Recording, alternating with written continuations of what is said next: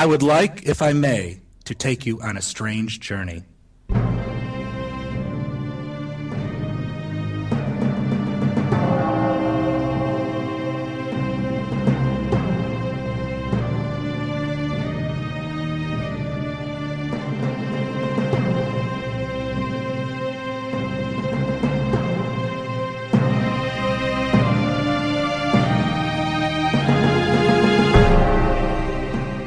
It is that time of week again. I am back for another round of Nine Cents. It is I, Adam Campbell, your host, and this is Nine Cents, a satanic perspective of our modern world. It's great to have you. It is July the 10th, and I've got a great show for you this week. First, I want to start off by talking about the resolution of my bee issue. If you've been listening to this show for the past couple weeks, you've known that I have moved my shed discovered a bee population that immediately assaulted me, violating me. I mean, it was all natural, you know, just stings and shit. But I and really, I, I really can't complain that much because I was the one walking in on their territory. But I had to fucking do it. It's my fucking backyard after all.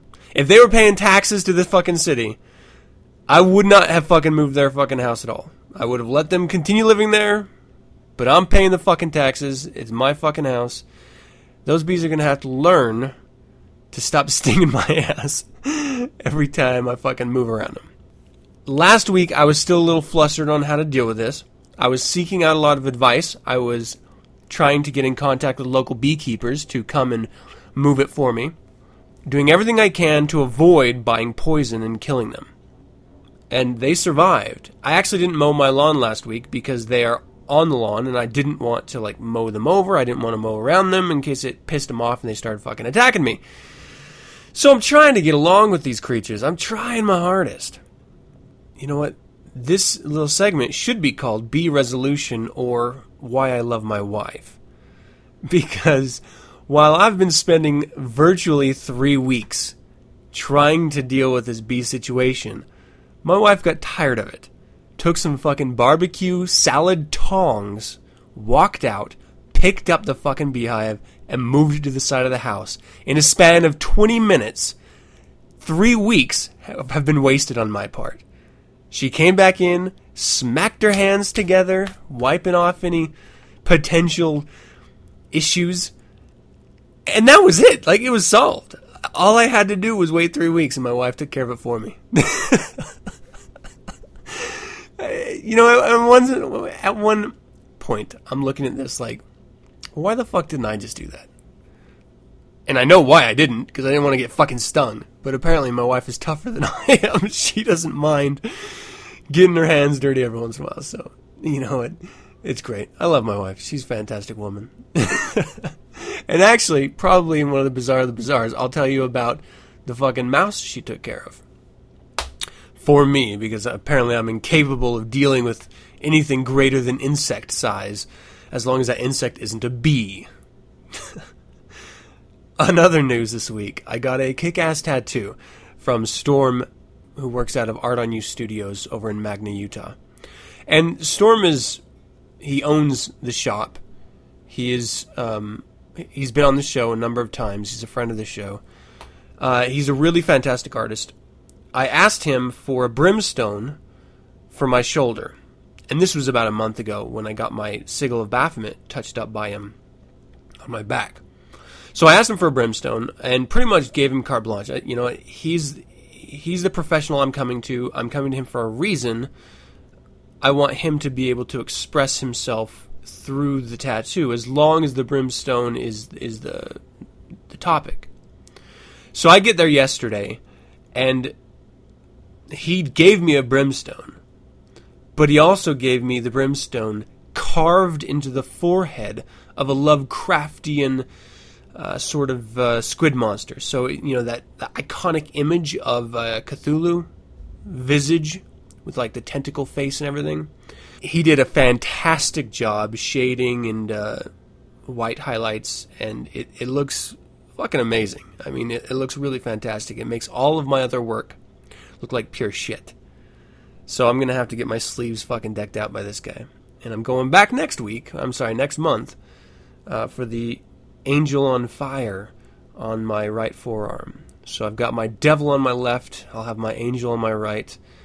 Make no mistake who I'm going out with tonight. A little bit of Danzig there to cheese it up. But like I said before, I do have a great show for you. In The Devil's Advocate, I'm going to be talking a little bit about some satanic symbols. You know, I've, I've gone over the sigil of Baphomet in the past, but also the brimstone, which I talked about at the top of the show with the tattoos, but also it is capping, it is sort of the cherry on the top of the nine satanic statements in the Satanic Bible. So there's been throughout you know the decades a little bit of conversation about why and what and what the fuck. So I'm going to maybe touch on that a little bit and give a little perspective on it. This is not law, you know, it's just my personal point of view. And the wolf's hook I've had on my body, and True Blood put it on their fucking show, and I don't know how to feel about that. I don't feel too good about it, but whatever. Um, I'm going to talk about it and its history. Quite dubious history, actually. In Infernal Informant, I'm going to give you an article. Orrin Hatch, the poor should do more to shrink debt, not the rich. And Pakistan slams U.S. comments on slain journalist. In Creature Feature, I'm going to be taking a break from the Radio Free Satan interviews, and I'm going to give you my take on Rockstar's game LA Noire. It's a new Xbox game that came out about a month and a half ago, and I've been playing it a little bit, and uh, it's it's really fantastic. I'm going to talk about it for a little bit, and in Bizarre of the Bizarre, I have a little comment, a little side note on mowing the lawn for lines. So, with that ahead of us, let's leave the intro behind and move on into the Devil's Advocate. In this arid wilderness of steel and stone, I'll raise up my voice that you may hear. To the east and to the west I beckon, to the north and to the south. I'll show a sign proclaiming a death to the weakling, wealth to the strong. Can I get a hail, Satan? I said, can I get a hail, Satan? We are the Devil's Advocates. Welcome to the Devil's Advocate. As always, let me preface this segment by saying that I am a Satanist. I am a member of the Church of Satan, but I do not speak for the Church of Satan. That is all. Welcome to the Devil's Advocate yet again, and today we're going to be talking about some satanic symbols. First of all is the Wolfsangel, or wolf's hook, as us Americans say is the wolf's hook. Okay, so the wolf's hook is sort of that. Oh, I don't know. You might call it a lightning bolt with a cross section. Um, some might call it a backwards N with a line going down the slanted part of the N, depending on how it's arranged, whether it's vertical or horizontal. So the vertical is known as the thunderbolt or the uh, Donkerkeil. My fucking pronunciation is probably terrible. And the horizontal variant is known as the werewolf. Now, when I first looked this up, it was um, described to me as meaning werewolf or beast. Now, I've always connected myself since I was a fucking kid. In the early, I don't know if anyone remembers this, there was a network television show called Werewolf. And, um, of course, all the Howling horror movies, uh, American Werewolf in London, um, even all the way back to fucking Wolfman when I first saw it. So I've always had this affinity for the werewolf, the the human that is so animalistic and bestial that he is overcome with that and becomes that at certain times of the month. Uh, and, and that's sort of you know just a running theme throughout my life and how I guess you could say just my nature uh, as a human being, uh, very bestial, um, and just you know the way I deal with anger and and um, conflict, stuff like that. And it falls in line perfectly with the Satanic Bible and the Satanic principles. Man is just another animal, uh, Satanic statement. So this made perfect sense for me to have it on my body. I actually was first introduced to the wolf's hook itself by it had to be the early 2000s or something and I found Boyd Rice on online and I saw it associated with him. And I always liked the aesthetic that he carried. It was always obscure. It was always out there, um, and I enjoyed it, you know, for a time. I ended up tattooing this on myself. Now, I'm not a tattoo artist. I'm a scratcher at best, and I only say that I don't do it anymore, but um, because I wanted to create art. I mean, I am an artist at my core, so I wanted to create it on myself. And something as important as this, I wanted to do for myself, by myself, you know? Um, personal expression, if you will. And though I have no formal training, I think I did a pretty fucking good job. it, it, it, probably could use quite a bit of work, but still, you know, I'm, I'm quite happy with it. And it's on my wrist. Um, I, I wear this mark as a badge of honor. It is purely an easy way to symbolize what I am as an individual. Probably the easiest way. Um, the wolf's hook is what I am. Uh, the sigil of Baphomet is who I am, if you can understand that distinction. So I had no idea. I, I, admit ignorance in this. I had no idea it was actually used by the Nazis um, in World War II. Now, you may say I'm a fucking idiot for that, and you probably would be right. I was just ignorant of it. So I was working um, through college at part time at a, a coffee shop, and a gentleman came up and broke the news to me. And I was actually pretty fucking bothered by that. Now, I've I've always kind of had, and, and maybe this is just me, but the idea of tight fitting Nazi clothes on a girl, a sexy, big, busty girl, is incredibly sexy to me. I don't know why. It's just a woman in uniform, and the Nazi uniform was really fucking sharp. I really liked the aesthetic appeal of it all. What bothered me was not that they used it, because I understand why they use it. They used it the same fucking reason I am using it. They're the same reason why I have it on my body. What bothered me is that because they used it, and I have it on my body, people attribute their beliefs their execution of their ideas with me. And that infuriates me quite a bit. Uh, I, I am really not a fucking sympathizer for anything as far as Nazis go, except for maybe their aesthetic appeal. and that's it. I, and, and, you know, I actually have to add this in too. The music the the classical music, the band music, the jazz music that was spurring up around the world, starting in the United States and um, enjoyed throughout the time, I really love as well.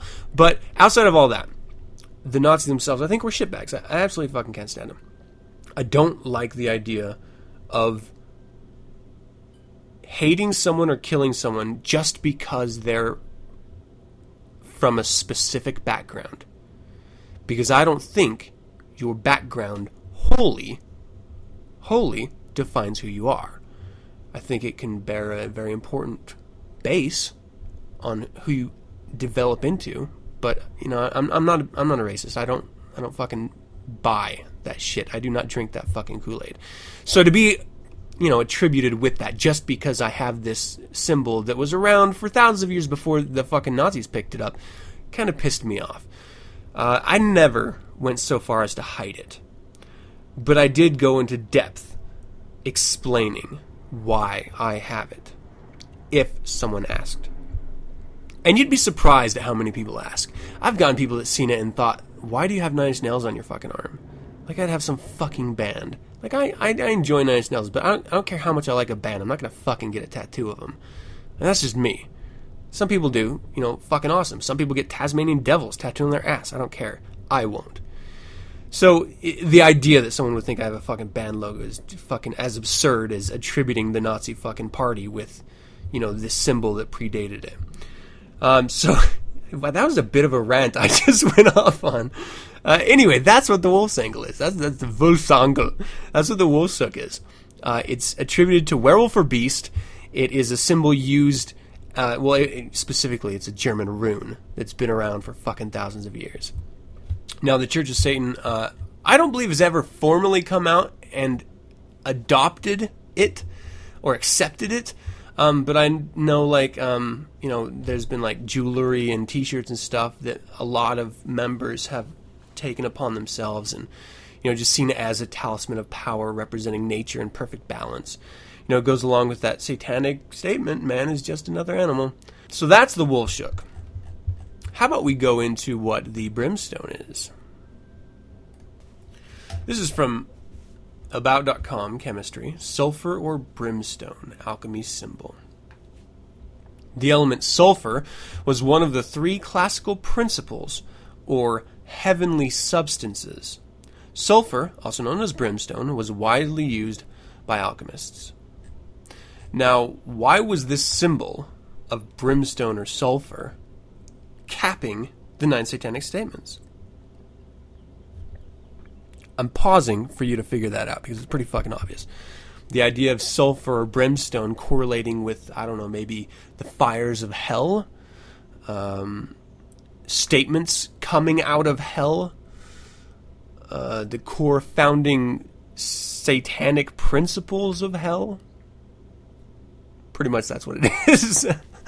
I mean, because I've never heard an interview clip or read a piece where Anton LaVey is specifically calling out why he put it there. I am purely speculating, but it seems pretty fucking obvious. And you know what?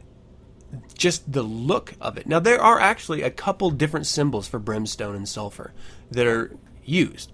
The one that Anton LaVey used in the Satanic Bible seems to make a lot of sense because, one, it looks like an upside down cross and sort of this. Uh, eternity sign, or the Ouroboros, um, which is you know sort of the ancient symbol depicting a serpent or dragon or leviathan. So it makes a lot of sense that he would use that as well. Um, just the the visual matches up with sort of the feel that he was going for when he created and wrote the Satanic Bible, and the chemistry symbol backing made sense uh, when you think of that theatrical nature as well. So that's, in short, the brimstone and the wolf's hook. They have intimate, though non direct, relation with Satanism. Um, intimate, as in the meaning behind them makes sense and correlates but they weren't originally created for it. I mean, none of symbols that we use in modern days were ever, you know, made for anything that we repurpose them for. So we always kind of have to keep that in mind.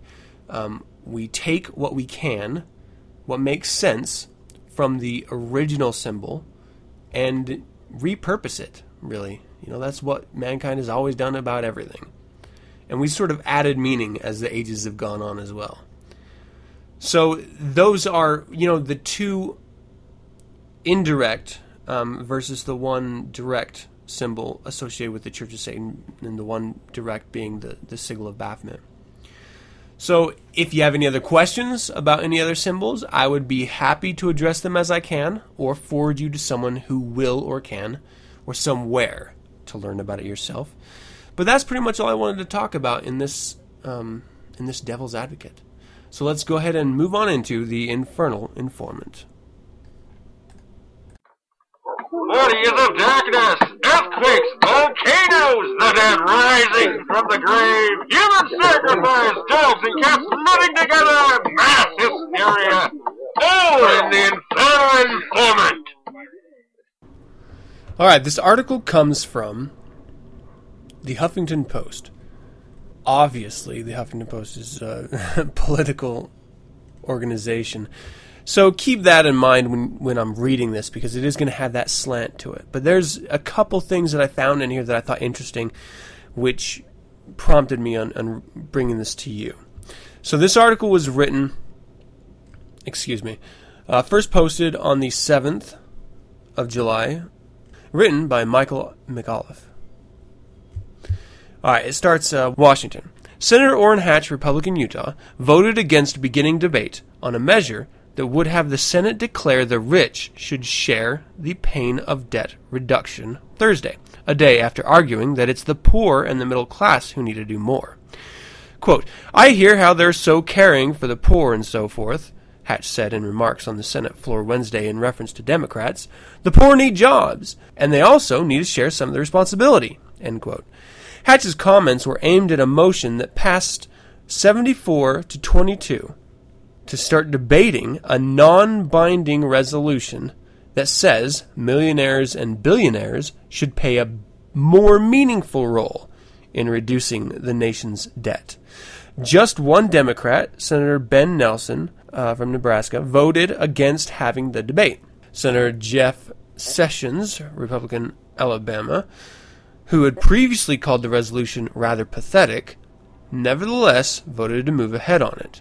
But it was Hatch whose remarks Wednesday raised the idea that the wealthy are already doing too much, even as the nation's effective tax rates are at a modern low since the Bush administration slashed rates in 2001 and 2003. In his view, it seems, the middle class and poor should be picking up the slack. Quote, the top 1% of the so called wealthy pay 38% of all income tax. The top 10% are paying 70% of all income tax, Hatch said. The top 50% pay somewhere near 98% of all income taxes. 51% don't pay anything, Hatch said, suggesting the payroll taxes that the poor and middle class pay towards Social Security yields them an especially generous benefit. Quote, Democrats say they, the 51%, pay payroll taxes. Well, everybody does because that's Social Security. They pay about one third of what they're going to take out over the year in Social Security, Hatch railed. Obamacare, a family of four earning over $80,000 a year, gets subsidies. Think about that. That's what we call poor?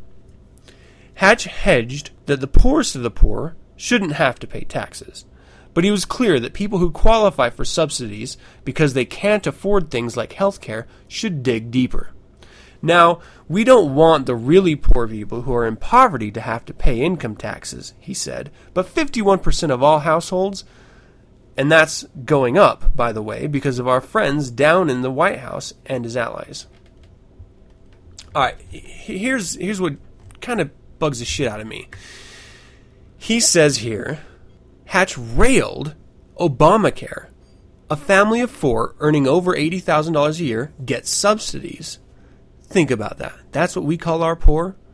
So Hatch is railing against subsidies. But it's Hatch and his party that are continuing the subsidies for farming, for agriculture, not needed subsidies for them, and subsidies for oil companies the same companies that don't pay any taxes. Zero. Just like the fucking poor. But we don't want to tax them. That's not important. Now, I disagree with Hatch on a couple notions here. One, his existence. I cannot stand Orrin Hatch. I live in Utah. He's my representative. Fuck him. I hate him. I, I really don't like him. I do not like his politics. I think he's a total sellout, um, as are every Republican uh, right now. But I can forgive him that. I do not agree with this. He doesn't think the poor should pay taxes. This is absurd. Everyone in our fucking country, everyone in our country who earns money should pay taxes on that money. Everyone. It's the only way that everyone can pitch in and everyone has a stake in this country. If we start saying that some people don't have to pay taxes, that makes them a different type of citizen. We start dividing up our citizens, we start dividing up our country, what it really stands for. So I'm against that. I do believe in a flat tax, meaning let's say 5%, 15% of anything that you earn goes straight to the government, whether it's uh, state or federal, uh, or, or split between the two and you never get that back. We, you know, we, we have deductions so that people can get part of their income taxes that they pay back. Which, you know what, I guess would be fine if, if there weren't loopholes. I guess that would be fine if there weren't people taking advantage of it.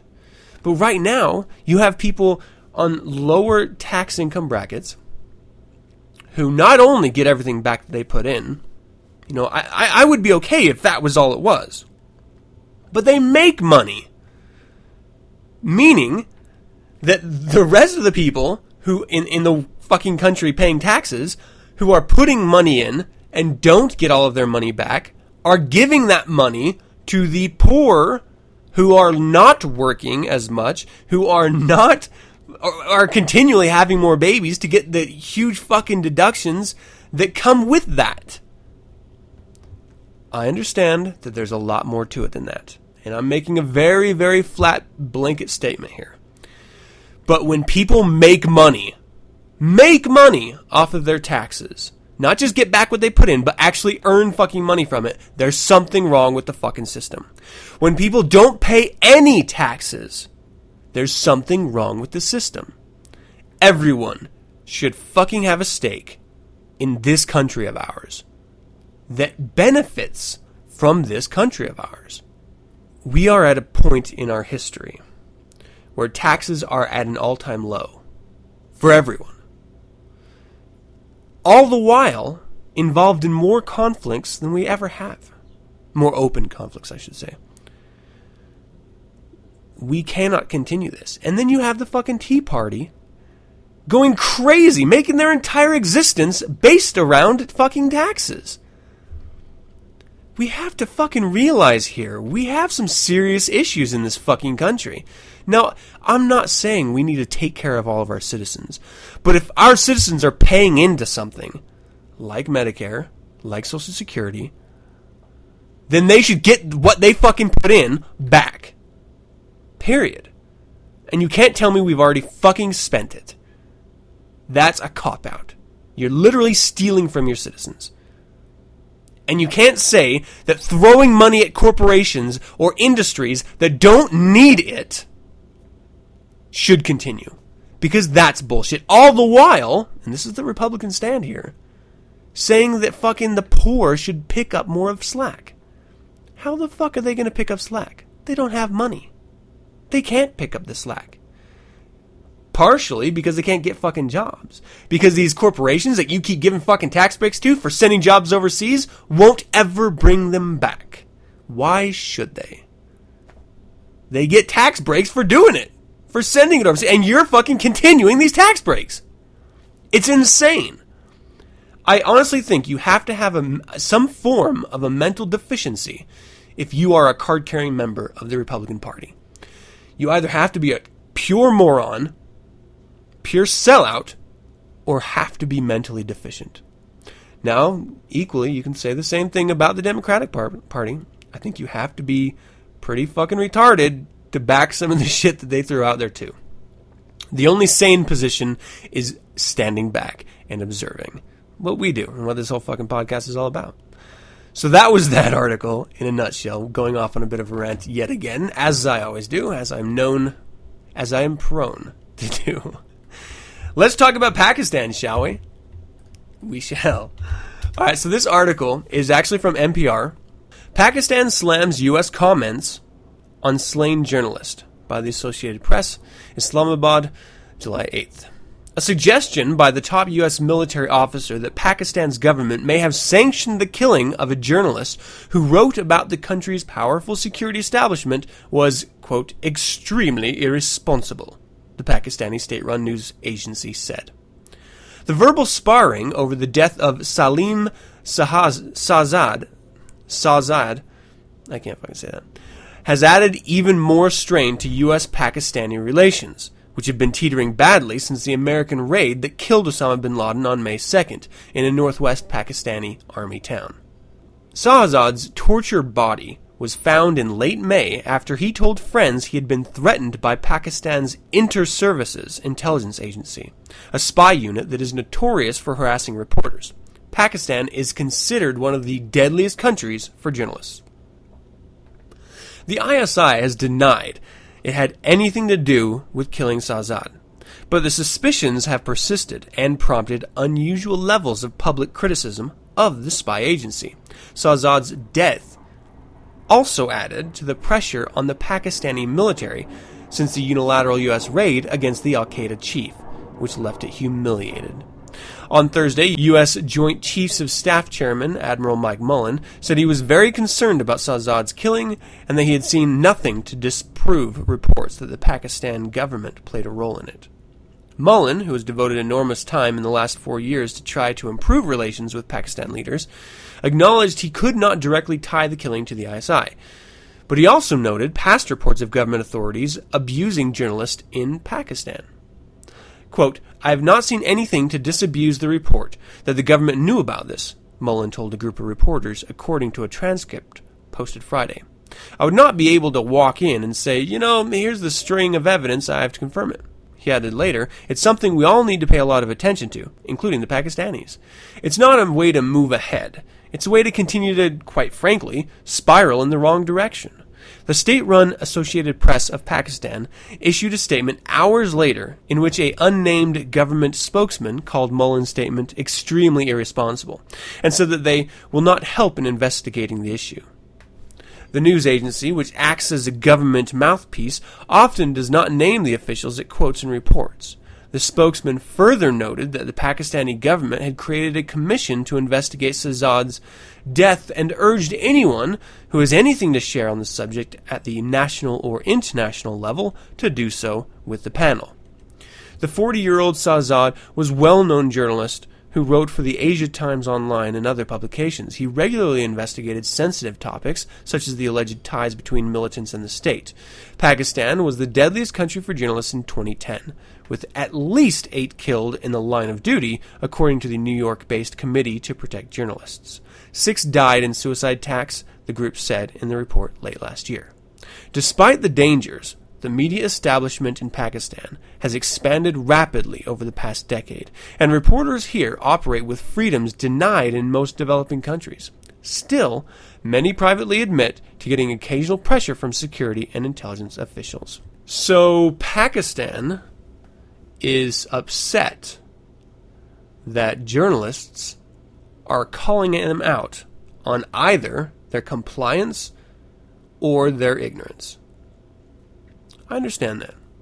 I can completely, completely understand where they're coming from. They are fucking idiots. They don't want to look like idiots, and people are calling them idiots and give them proof why. They get pissed off. I get that. Um, but killing a fucking guy over it might be going a bit far. you know, I mean, that's only going to draw more attention to you. It's just absurd.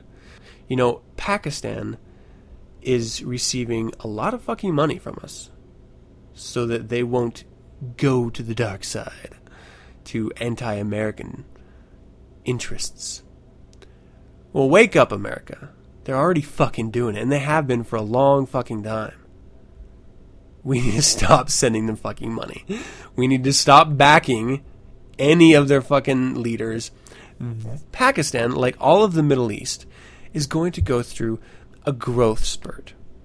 Now, they pretend that they're much more democratic by allowing, by good grace, allowing journalists to go in and report on what they think is okay to report on. How gracious of them. But they're still a fucking third world country. You know, I mean, it, it's still the middle of shithole nowhere. It's still a fucking third world country run by fucking Luddites. So let's just move on past this. Stop fucking supporting Pakistan, America. Wake the fuck up. They are not our friends. I don't think they ever have been. They were knowingly harboring a fucking criminal, Bin Laden. I think it is fucking impossible that they couldn't have known. And you know what? Quite honestly, fuck them leave them to their own fucking demise. If they want to team up with fucking Korea, let them. We will deal with it if we have to, when we have to. You know, I'm not. I'm not a preventive war type person. I think you know, let shit fucking fall where it may, and uh, if if they want to go toes, then fucking we'll go toes. You know, I, I don't care about casualty of war. It's a reality. We just have to fucking accept it but we can't fucking afford to baby a country that is going behind our back. We can't afford it. So I guess my little commentary there had nothing to do with that journalist, at least very little, but you know, I just thought it was interesting anyway. So that's it for the Infernal Informant this week. I'm going to take a little bit of a break, and on the other end, we're going to go into Creature Feature with L.A. Noire and a little bit of Bizarre the Bizarre. The Satanic Scriptures hands down the wit, wisdom, and diabolical perspective of the Church of Satan's High Priest, Magus Peter H. Gilmore. These essays, articles, and diatribes have been collected from over 20 years of the High Priest's writings for his infernal cabal, some first issued in the pages of publications available only to insiders. From the magic of toys to techniques of time travel, Magus Gilmore leads the reader down a left-hand path where few will find what they expect. Magus Gilmore reveals principles of satanic ritual in a frank discussion of forbidden rites. What is a satanic funeral? How do Satanists marry? Find out now, as these unholy ceremonies have never been disclosed outside of the Church of Satan's hellish hierarchy. Here is the philosophy for those bold enough to be their own gods or devils. Visit thesatanicscriptures.com for more information. Released by Scapegoat Publishing. Available in paperback form from major booksellers and independents nationwide. Is this is this thing on? All right, is it this thing working now? You got it. All right. Uh, this year's um, Citizens Against Decency uh, Book Award uh, goes to Stephanie Crabe and uh, uh, Motel Bazaar. It's uh, yes, excuse you. It's, it's not just a book, photo book of uh, truck stop lesbians, wacko cult leaders, racists, trannies, and the uh, grossly obese. It also has uh, tits in it, which uh, I, uh, I can appreciate. Without uh, further ado, CAT Award for the Advancement of Immorality in Books. With Stephanie, where are you, darling? Come on up. What? what what's that? I, I was supposed Motel Bazaar by Stephanie Crabe. Available through scapegoatpublishing.com. See dark. Dark art, tattoos, prints, t-shirts, stickers, and more. Log on to artonyou.com now. Finally, you can own apparel with designs of integrity that embody the ideals of those of us who embrace the darker side of nature. Art on You Studios features the creations of dark artist and tattooist Storm. Log on to artonyou.com. That's www.artonyou.com. Art on You Studios. See the dark. Now available from Purging Talon is the debut authored book by Church of Satan Magister Matt G. Paradise, Bearing the Devil's Mark. Bearing the Devil's Mark is a bold and no nonsense treatise on the subject of Satanism. Not from the perverse pen of bitter and jealous Christians or even their pagan counterparts, but straight from the satanic perspective itself. Sex, love, politics, technology, the god religions, and more. All brought to you by someone with over 25 years of actively living the satanic philosophy. To order, log on to purgingtalon.com. Bearing the Devil's Mark, new from Purging Talon. Do you bear the mark?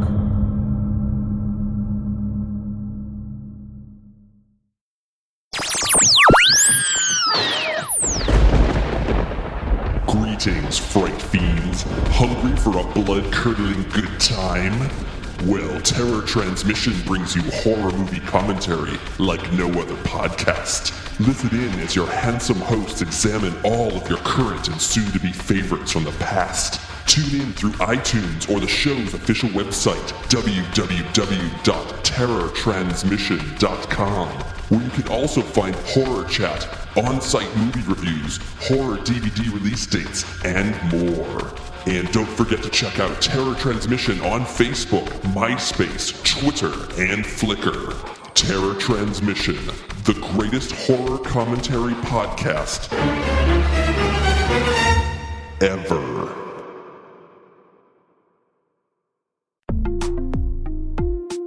Have you ever felt that there was a level above being human? Do you feel as though you are better than most mortals? If the answer is yes, then please explore the Temple of the Vampire. www.vampiretemple.com.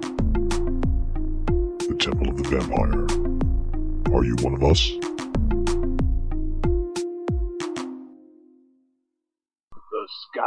Dark, moon piercing the night.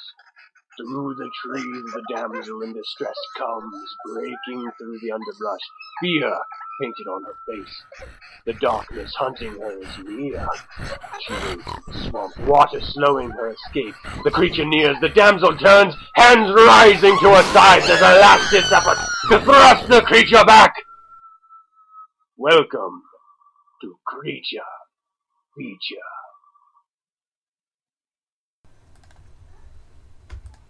All right, creature feature. Today we're going to be talking about L.A. Noire.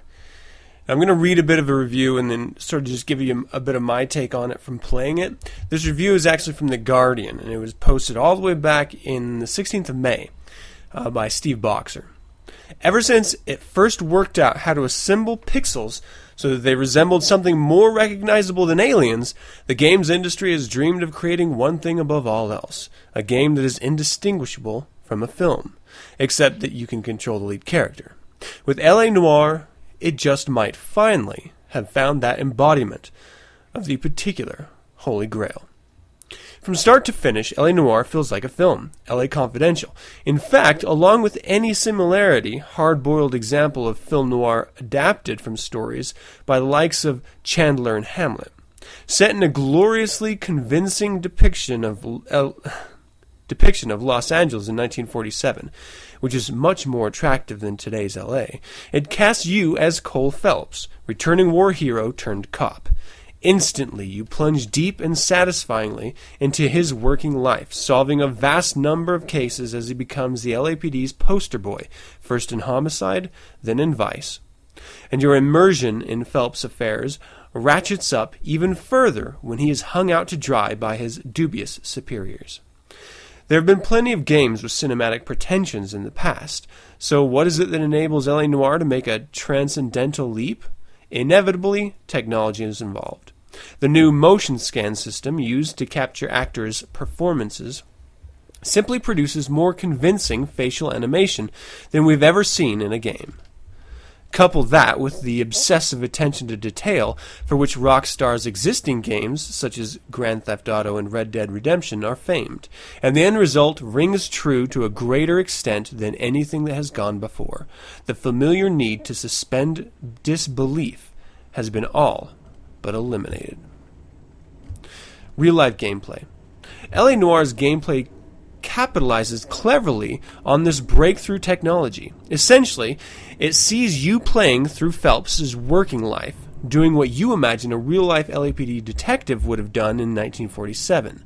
Thus, you have to drive to crime scenes and root around for clues and examine bodies and follow the re- resulting leads. It's when you question suspects and witnesses that things get interesting. You have to analyze facial responses and bodily tics like a poker player sees tells. Then, excuse me, choose one of three tones to adopt for each question. These are marked truth, doubt, and lying, but sympathetic, dubious, and accusatory would perhaps be more rigorous. If you accuse a suspect of lying, you must back that up by producing evidence, all accessed along with uh, your records of each case and the detail of suspects uh, from your cop's notebook. If you don't adopt the correct tone, the character you're quizzing will, at the very least, take longer to give you the crucial information you seek. As you rise through the ranks, you earn intuition points, which can be cashed in to eliminate one wrong question tone or reveal the location of all clues at a location. Luckily, LA Noire is pretty forgiving, so if your body language assessment skills aren't up to CSI standards, you should still get the right result in the end. Although you do risk chewing out from your boss for shoddy police work, which is genuinely mortifying. Beautiful pacing. The game's pacing and narrative arc impress as much as its believability. The bog standard detective work, fun though it is, is punctuated ridiculously by actions sequ- by action sequences, including car chases, pursuing suspects on foot, climbing around inaccessible areas, puzzle solving, and of course shootouts. Between cases, you either get a flashback of to Phelps's war experiences in Japan or a glimpse into his off-duty life, but both of those elements end up feeding back into the overarching storyline. The overs of Shelley and even anarchist author Pyotr Kropotkin, I butchered that, are fed into the mix. Newspapers that you find when hunting for clues trigger yet another backstory, this time involving ongoing LA skullduggery, which yet again intersects with the main storyline in the game's later stages. A fascinating snapshot of America struggling to readjust to everyday life in the aftermath of a Second World War emerges, reinforced by the attitudes of your fellow cop, many of whom would be ejected from the Sweeney of political incorrectness, although Phelps's keen sense of morality keeps him sufficiently in check to appease modern moral arbiters seeking outrage. Since you're at the center of the proceedings, participating in and dictating the actions, the overall effect is powerfully immersive. Cleverly, Rockstar has ensured that LA Noire is a thoroughly inclusive game, too. The control system is, is sufficiently simplified that even the most determined non gamers could find it intimidating. Shouldn't find it intimidating. Indeed, the more hardcore gamers may carp that it isn't sufficiently action packed or precise. The one criticism that could be leveled against the game is that the shooting system has been oversimplified so that it feels clunky compared to the likes of Grand Theft Auto. Depth and meatiness. LA Noire largely does away with the free roaming that enhances the appeal of Grand Theft Auto and Red Dead Redemption. As you drive around, you do occasionally hear of street crimes to which you can respond, and there are hidden vehicles and LA landmarks that completionists can collect and visit, but the overwhelming focus is on the main story. So it's a good job that bucking the modern trend for short single player games, LA Noire is satisfyingly meaty. Rockstar reckons it's roughly equivalent to the length of two seasons of a TV series, a claim that feels roughly accurate. Perhaps then it would be more accurate to argue that LA Noire more closely approximates a television show than a film. It beats any film hands down in terms of sheer amount of entertainment on offer, which is, of course, an advantage games have always had over films. It has all the period charm of Boardwalk Empire or Mad Men. Indeed, the role of Phelps is played by Mad Men's Aaron Staton, other digitized Mad Men actors crop up sporadically, and it seasons the gameplay with a healthy dash of CSI. In the past, games with such overwhelming ambitions have floundered on odd, usually peripheral aspects that jarred such an unrealistic animation, and especially facial animations. Clunky dialogue, poor virtual camera work, or facile characterizations. LA Noire is the first game to lack any such element, which naggingly reminds you that you're playing a video game, rather than strolling through a film or TV series. That's why it marks a breakthrough for games as a whole, and we can't wait to see what Rockstar does with LA Noire's technology in its other blockbuster franchises. Now that ends the article, and that was actually pretty long. Thank you for sitting through that. But I think it's important because I haven't finished the game yet, and so I wanted to give you the perspective of someone who'd really gone through the game entirely. When I started this game, I was pretty frustrated right off the bat with trying to read these people's facial cues and stuff. But as you go through playing the game and as you uncover evidence, it becomes increasingly simpler to really be able to read, you know, tells, essentially you're never really taught. You're pretty much thrown in and, and demanded to figure it out yourself. But just naturally you do. And it's a lot of fun doing it. And I kind of disagree with his free roaming gameplay comment that it's not very free roaming. I played Red Dead Redemption to 100% completion, and the Undead expansion pack, Undead Nightmare, to completion 100%. I absolutely loved that game. This game is really not that far from it in terms of the ability to really go off and do whatever the hell you want. You there are a lot a lot more than this article actually claimed side one shot missions that you can stumble across and there's a lot of collecting to be had. I've been really enjoying the car collecting personally. But just the missions themselves, they don't feel I, am a completionist, and so I, I like to feel like I have, you know, finished something. When you're working on these cases, it's really nice because you do just that. You know, you're taking this game on one case at a time. So you can make that case last an hour, or you can really delve into it and make it last longer depending on the case. And then just driving around, the partner that you have at the particular time reveals a lot of the story. There's a lot of talking that goes back and forth, and actually, the partner ends up helping in some of the achievements that you can be awarded through the gameplay.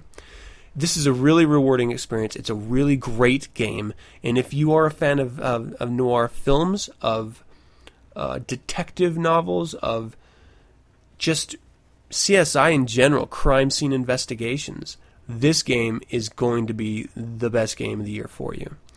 Uh, I have not finished it all the way through yet, but I'm looking forward to it. The visuals are fantastic. I think the realistic facial motion scan that they have actually kind of pulls me out of it a little bit. You know, it's a little too much that they hype it up, and sometimes there's like these weird, quirky body motions that they go through. But, you know, other than that, I, I think it's fantastic. Uh, great game. Highly recommend it. Five stars. LA Noire, Rockstar Games. Buy it. Let's go ahead and move on into uh, Bizarre of the Bizarre.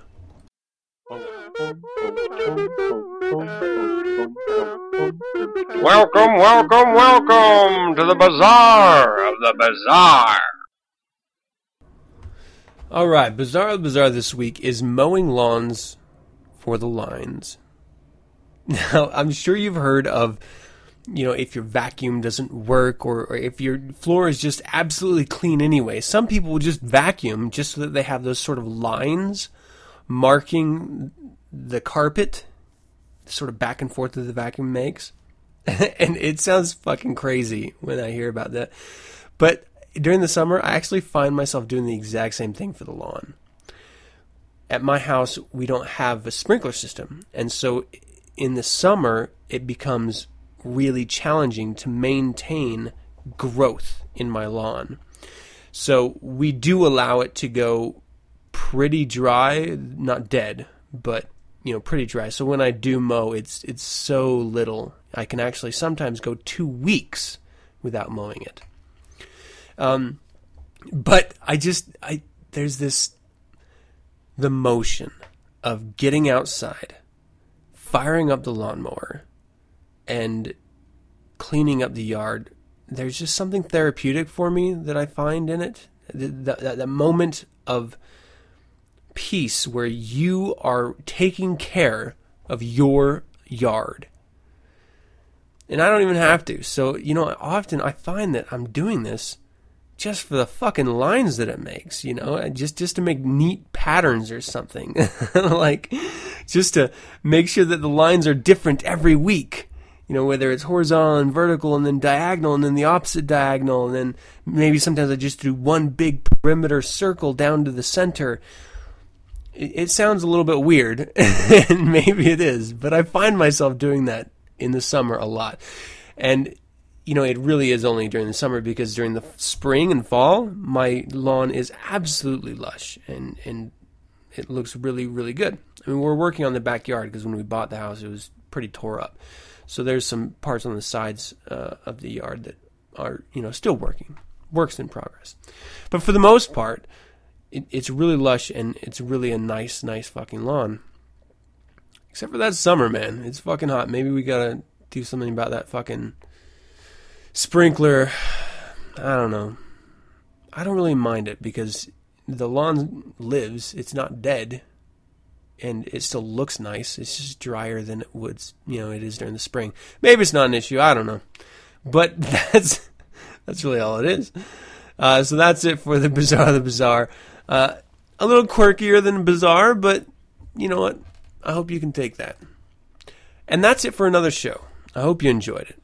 I would love to hear from you. Visit the website 9centspodcast.com and send your correspondence to info at 9centspodcast.com. Let me know of any suggestions, critiques, or general comments you might have. You can visit the Undercroft, Facebook, Twitter, or MySpace page, MySpace page for 9 cents and get updated on weekly topics. I'm also now on Google Plus, so add me to your circle for updates there. You can also listen to this show through Radio Free Satan or download the show Monday nights via my RSS feed found at 9centspodcast.com or subscribe via iTunes. But if you do, search for 9 cents and don't forget to leave a rating and a comment. If you'd like to learn more about the Church of Satan, visit churchofsatan.com. If you'd like to meet other Satanists, visit Undercroft at satannet.com. And if you'd like to hear other fine satanic voices, music, or personalities, visit Radio Free Satan, an online streaming radio station. I also wanted to talk about the Halloween episode that I'm brewing up. I've gotten a couple confirmed really fantastic guests lined up. So if you have any questions that you want answered about greater magic, ritual magic, that's the time to send in those questions. And you can actually send those in on my Facebook page of Nine Cents. Uh, I have a discussion thread about it. Or you can send them to me uh, at info at ninecents.com. Unless otherwise stated, I will keep your anonymity and just address them as if I am asking them. I plan on talking to them for quite some time. It's going to be a powerful episode. So if you do want to be a part of it, certainly let me know and I will get your questions, uh, as long as they're not fucking retarded, you know, uh, brought to the members and uh, we will talk about ritual magic in depth at length. And before I go, I would like to once again talk briefly about my children's book. How Crow Got His Scare Back. It's a book that teaches your children to look inside of themselves for the strength to overcome their fears. It contains satanic reference and features my own writing and artwork. Visit the website at adampcampbell.com forward slash crow to learn more. Once again, thank you for joining me, and as always, I'm your host, Adam Campbell, and until next week, hail Satan.